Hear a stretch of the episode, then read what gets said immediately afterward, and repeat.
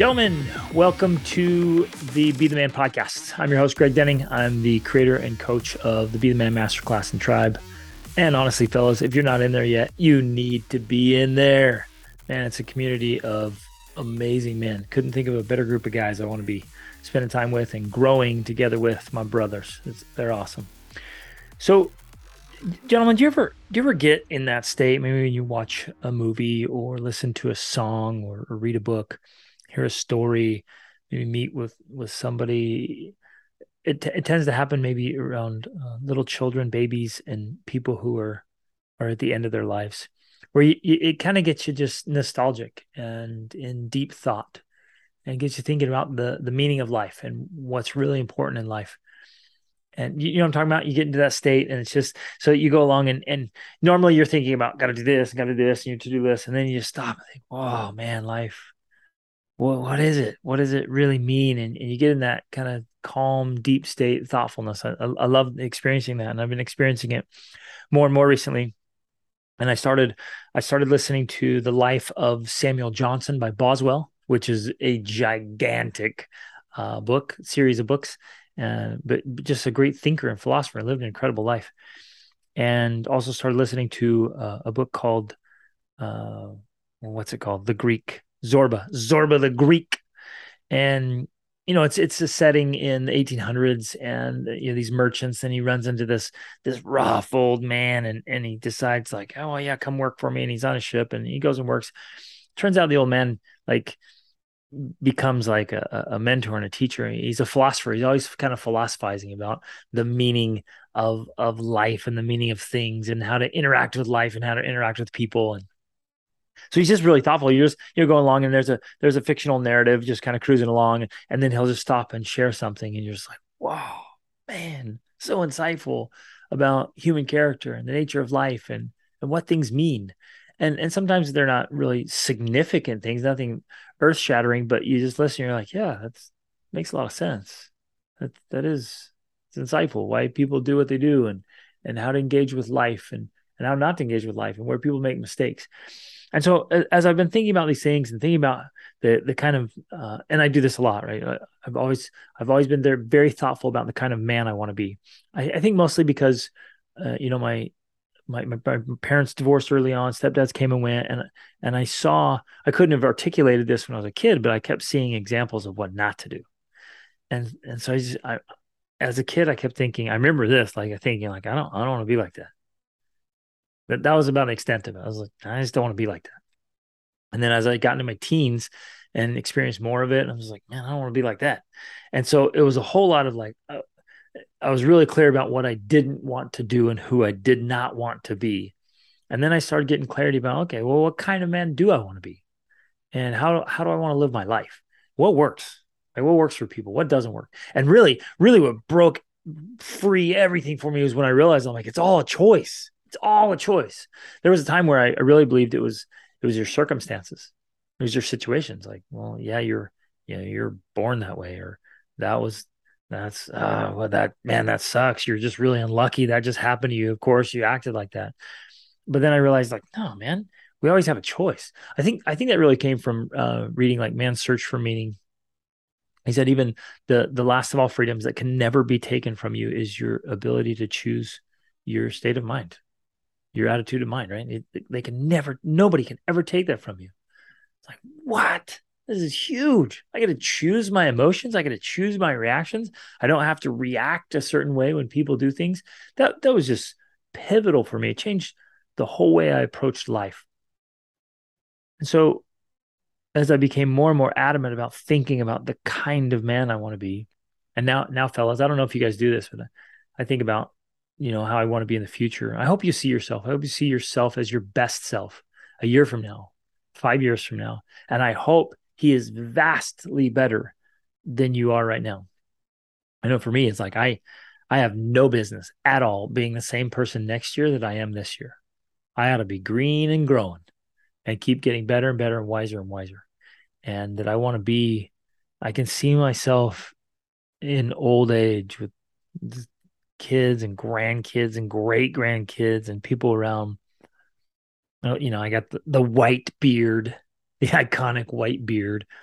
And I want to live the caliber and quality of life, gentlemen, that is such that it's it's worthy of being written down.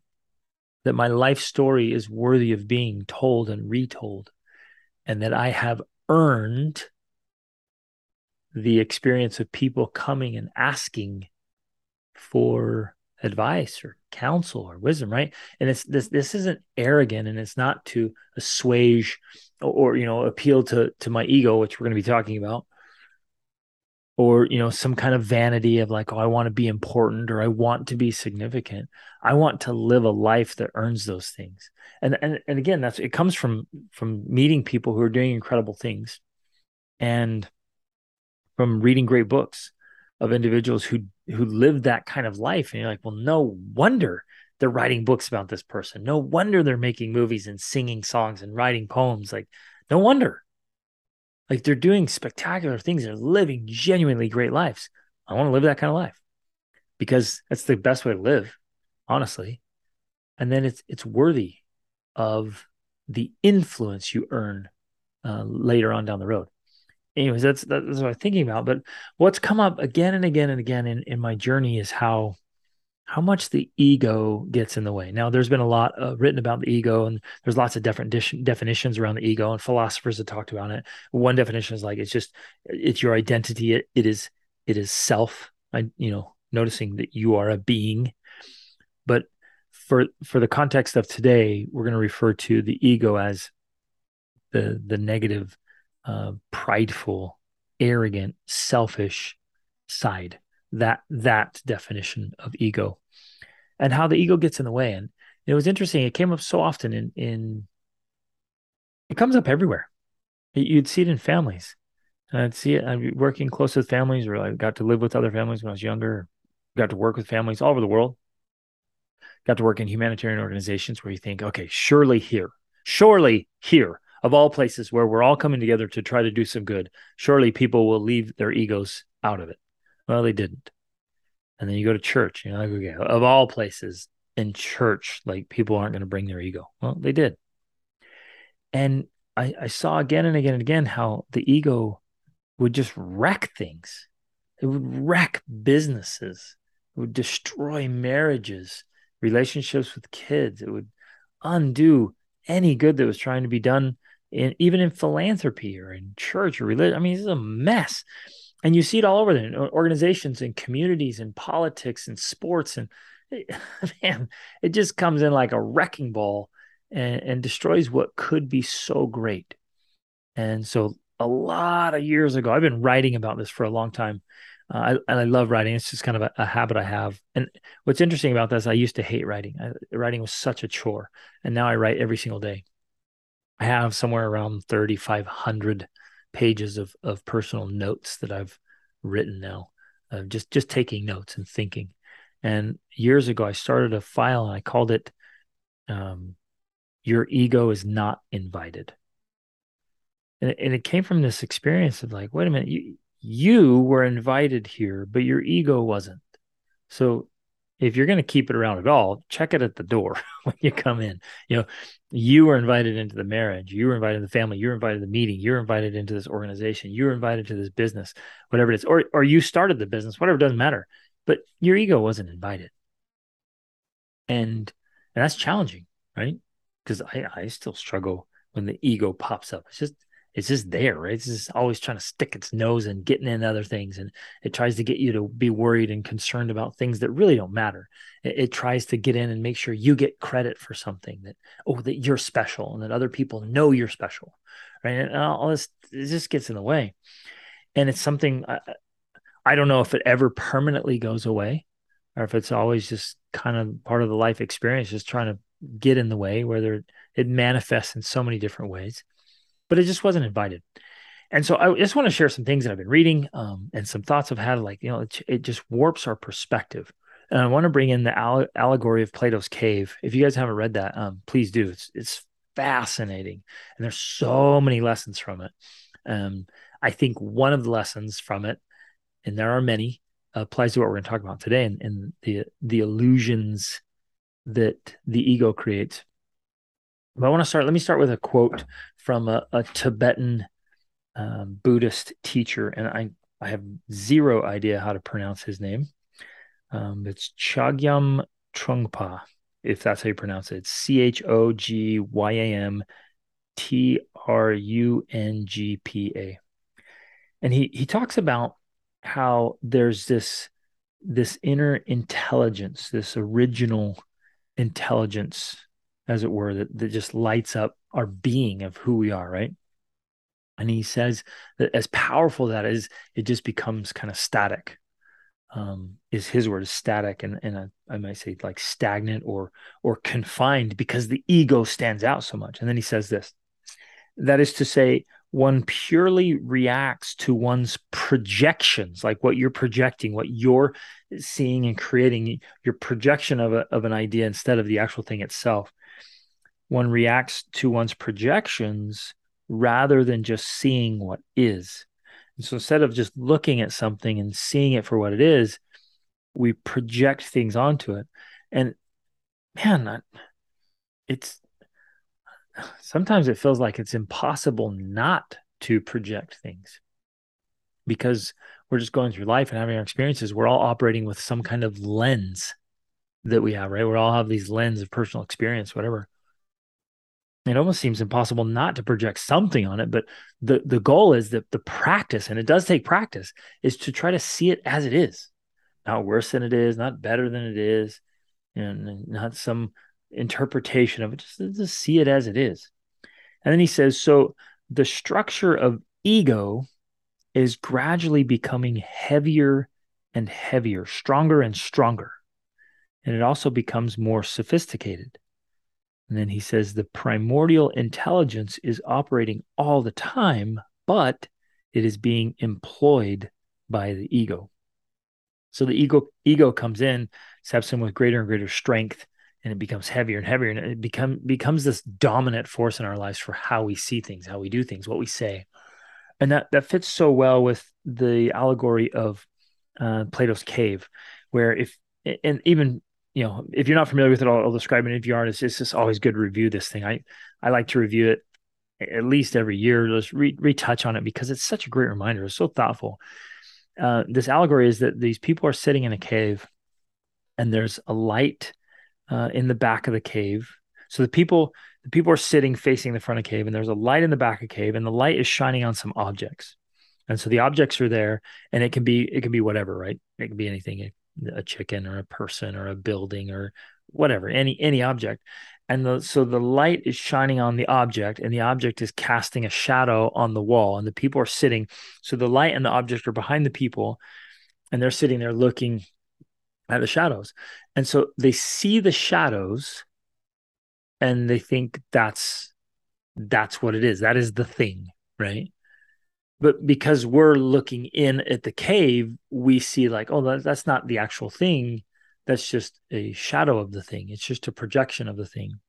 And then there's even more to the whole allegory where like, or that's not even real. You can actually leave the cave and go up into the sunlight and see real actual things up there. But man, nobody wants to go because it's so bright, right? Eh, eh, there's it's so much light and, and, so much exposure, and then you have to question your whole reality and everything you thought was real. Oh, and it's that just undoes everything, right? And there, there's a lot to it. There's so much depth and meaning there, and and so much we can learn from it. And again, I I believe there are layers and layers of meaning in it. And so but, uh, but but in this context, I want to say like the ego will project things, and so that becomes your reality, and you're you're seeing things that are just your reality. They aren't. It's it's in contrast to the reality, right? Here's the reality, and here's your reality. And your reality often is just projections of things, it's shadows of things. And it's interesting how the, the ego will make us see things that aren't really there. Whether it's, you know, somebody's giving you feedback, are they trying to help you or trying to hurt you? Well, the ego is almost always going to see that as some kind of threat. Like someone's attacking you when really like, they could be sincerely trying to help you. Or maybe not. Maybe because of their ego, they are trying to hurt you. They're trying to keep you down or whatever. who knows, right? And but you have to see this and you have to try, and again, this is a journey of trying to dismiss the ego and and leave it out of place so we we stop worrying about who's right and we start worrying about what's right and we stop fretting about whether or not you're going to get credit for something and just seek for goodness. And even what you seek and what you desire is it is it ego driven or just from just pure goodness? You just want to live a great life and do great things. Or are you so driven that you you want credit for everything? I'm thinking of, there's a really great short story um, called the mansion by henry van dyke we read that every year with our kids for christmas. It's amazing. And he wanted to do good but he, he would only do good if he made sure that he got some kind of credit for it. He, he had to let people know that he was doing good. And, and there's a lesson there right? It's like the ego kind of sneaking in. So so the ego creates illusions. It creates projections. It it sees things that aren't there or that aren't real. And and so i just wanted to kind of walk through that and and and talk through that. There's an there's an excellent book um, called ego is is the enemy by uh, ryan holiday.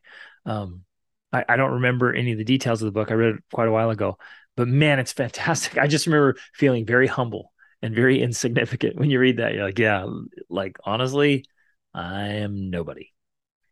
And and and that's that's true right? In in essence like you're just you're just dirt man. You're just clay and mostly water about 60% water and then some cells and some other stuff. And, and you're fragile.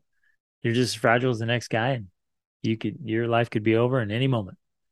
And even if you're doing great stuff so what? In 100 years from now you'll be gone. And most likely people won't remember you. Isn't that isn't that incredible? And it's like nothing. But then on the other side yeah you're you're spectacular. You're amazing. You're a human being a, a spirit like it's just awesome right? And i believe a, a, child of god. And and so there's so much power there right? But we can't let the ego get in and, and disturb and mess things up. So i want to read i want to read a couple uh couple of paragraphs here from Catherine Thomas because I think the way she described it all is just just absolutely fantastic. And I want to kind of fit this into how we can see more clearly, how we can move past seeing the shadows like in the cave and the illusions and the projections and and discounting the ego, just just setting them aside. What we can do is we can go into anything, especially if we've been tempted to let our ego rise um, in certain situations. Maybe it's work meetings, you, it always comes out, or maybe it's family, maybe it's in your marriage. We're working with couples right now, and man, the ego is just the driving force in, in all of their interactions. You're like, guys, stop. As long as you let your ego have a place in your marriage, your marriage can't cannot be near what it could be. It won't, and it'll probably end in disaster. And I see that all the time. Your, your ego has no place in your marriage, none, nor with your kids. Like there's no spot in the relationship between you and your child for the ego. And it's really not in the workplace either. People you're working with or working for, they're working for you or your clients or customers or patients or your neighbors in the community. Like there's no place for that. And and if you've got some kind of deep insecurity that you feel like you have to have some kind of certification or title or or badge or some kind of honor or praise or adulation to make you feel important. Well, the, the problem is inside. That's an inside job.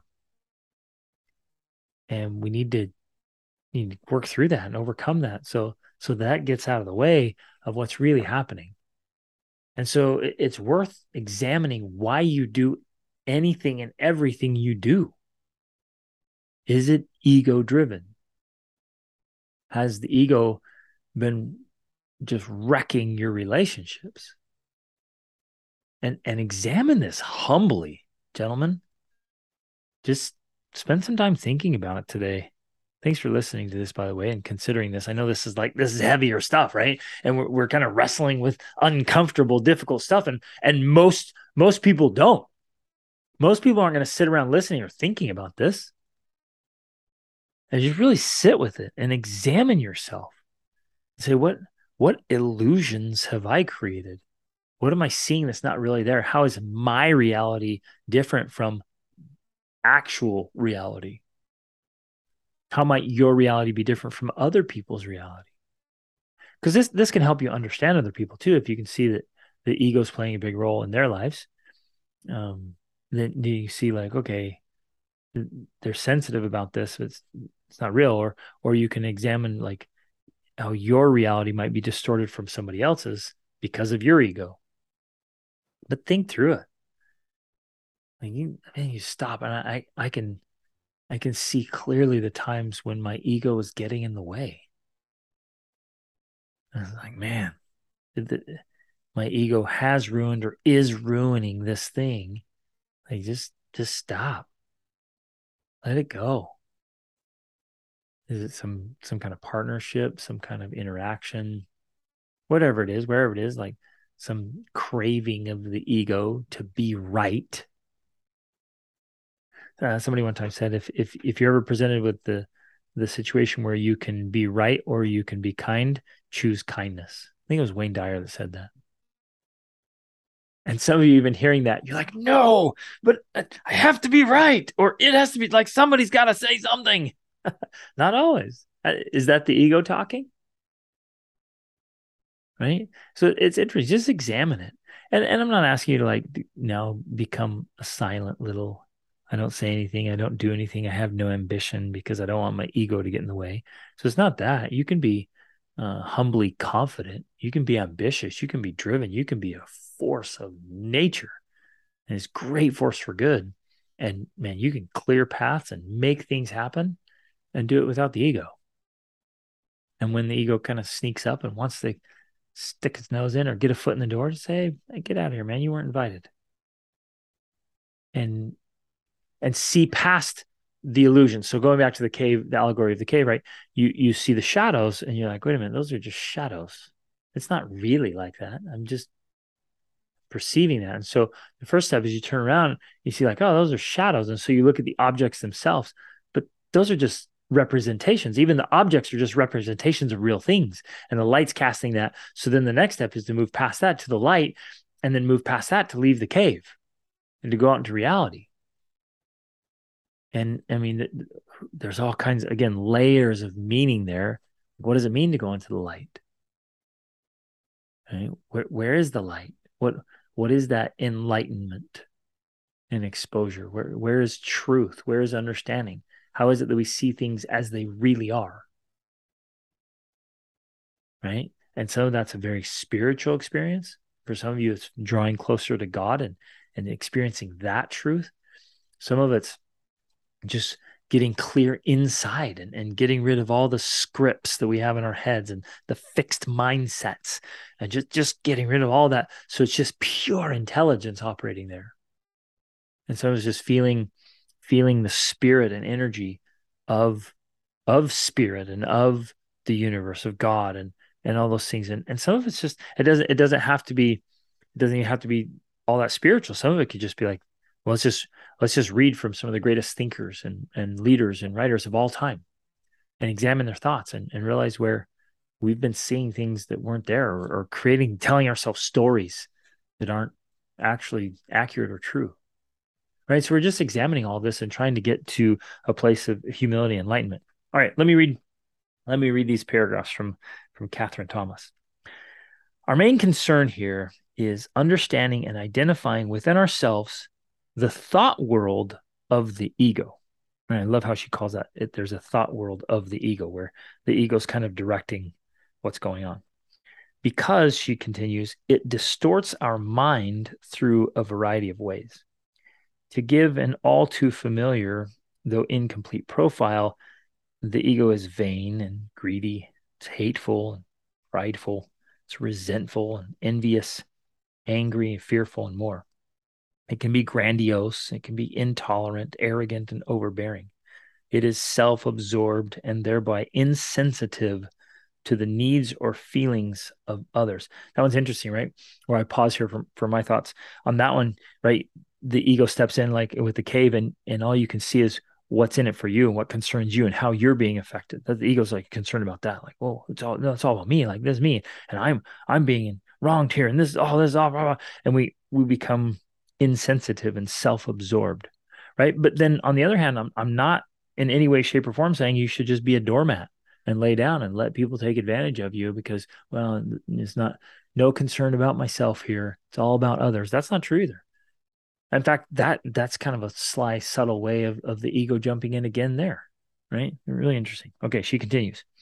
It can be brutal and remorseless. When the ego's self-esteem trips, when the ego's self-esteem trips fail to produce what it wants, a person can call, fall prey to apathy, hopelessness, and victimization, all ego states. It must continually have an opinion or be approving or disapproving of events and people and things, right? It's always got to step in there and share what it's seeing. Creating a narrow mental world. Again, like the cave. This is so fitting with his cave. The ego mind is contracted, and we know how it acts when it finds itself frustrated over this or that and when it doesn't get what it wants. The ego is always trying to run the show. Man, good insights there.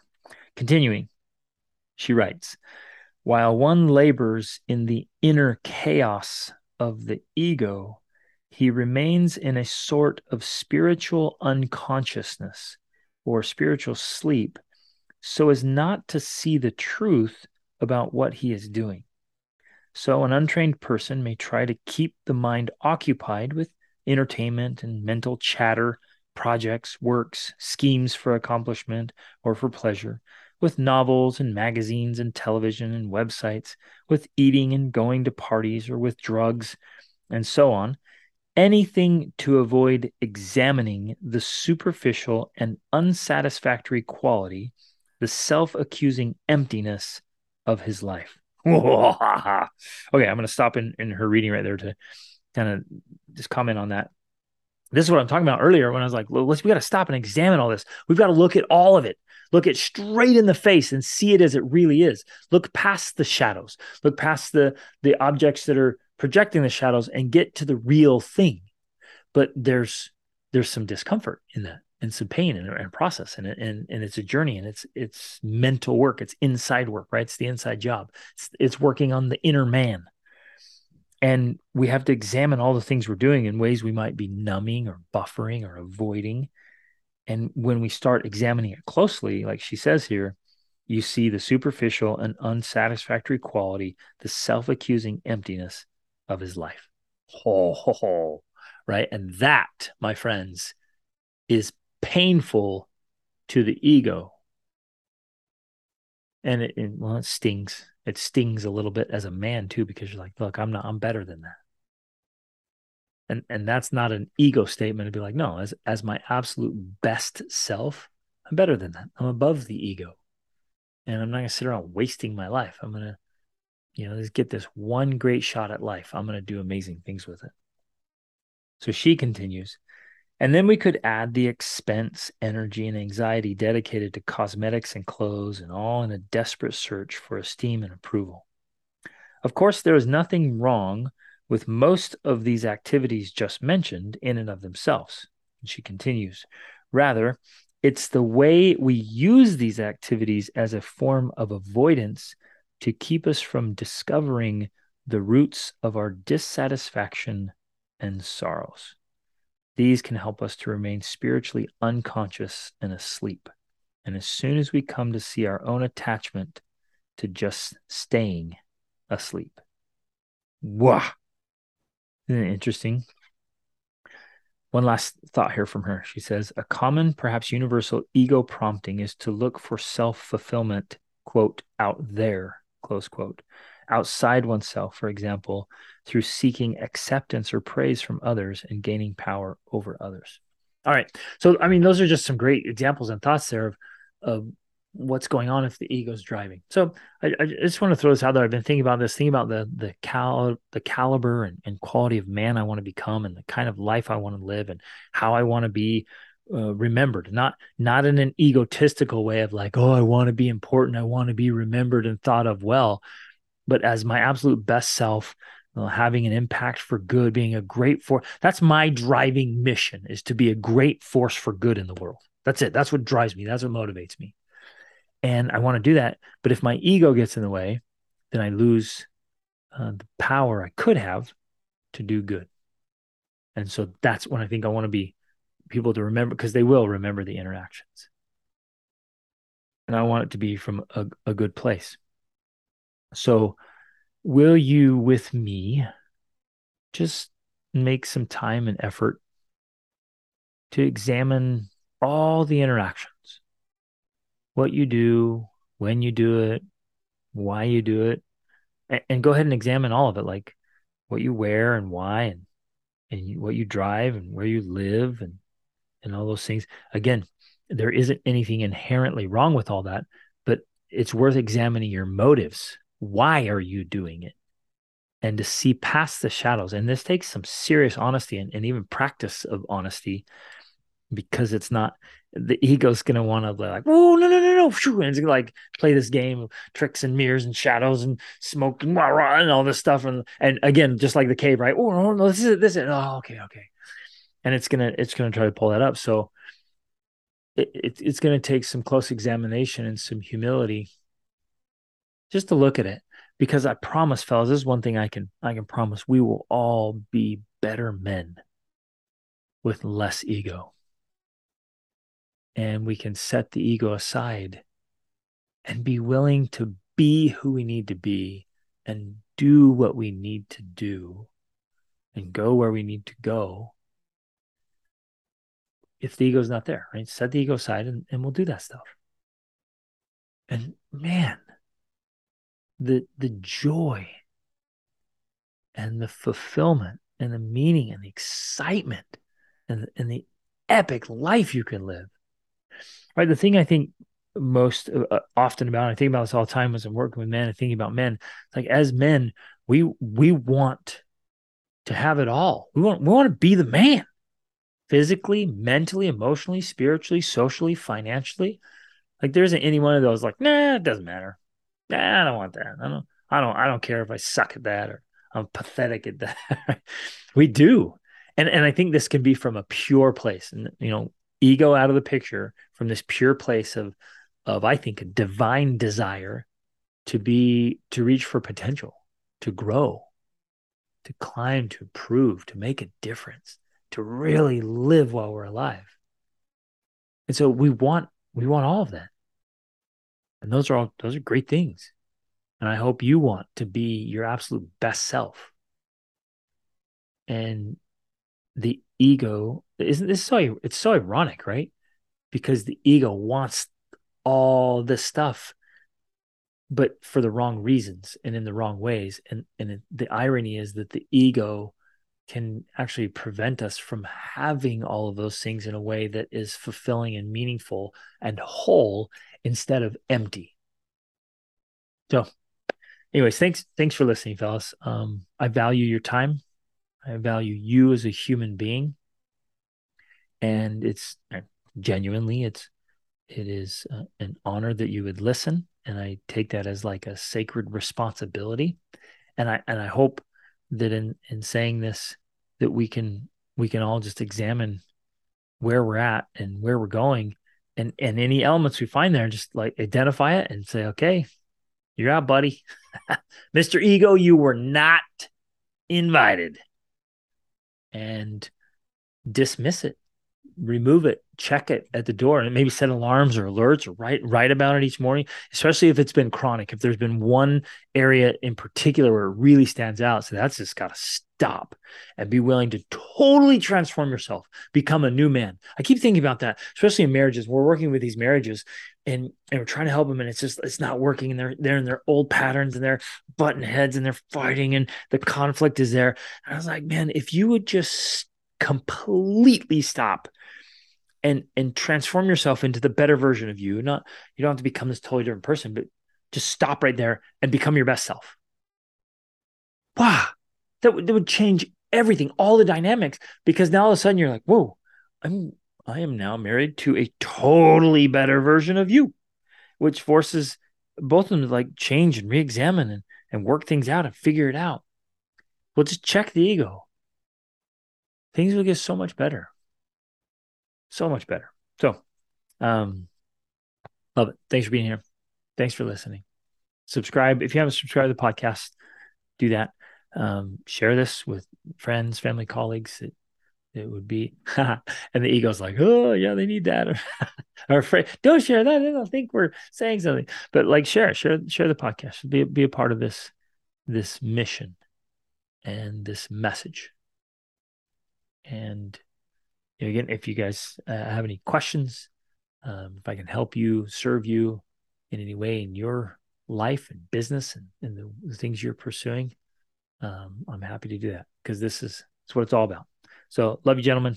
Thanks for being great men. Thanks for caring. Thanks for listening to this. It says a lot about you to to listen to this and to consider it and, and examine your life. So let's go out. Let's all be better men. Let's dismiss the ego and live life as our best selves. Be man.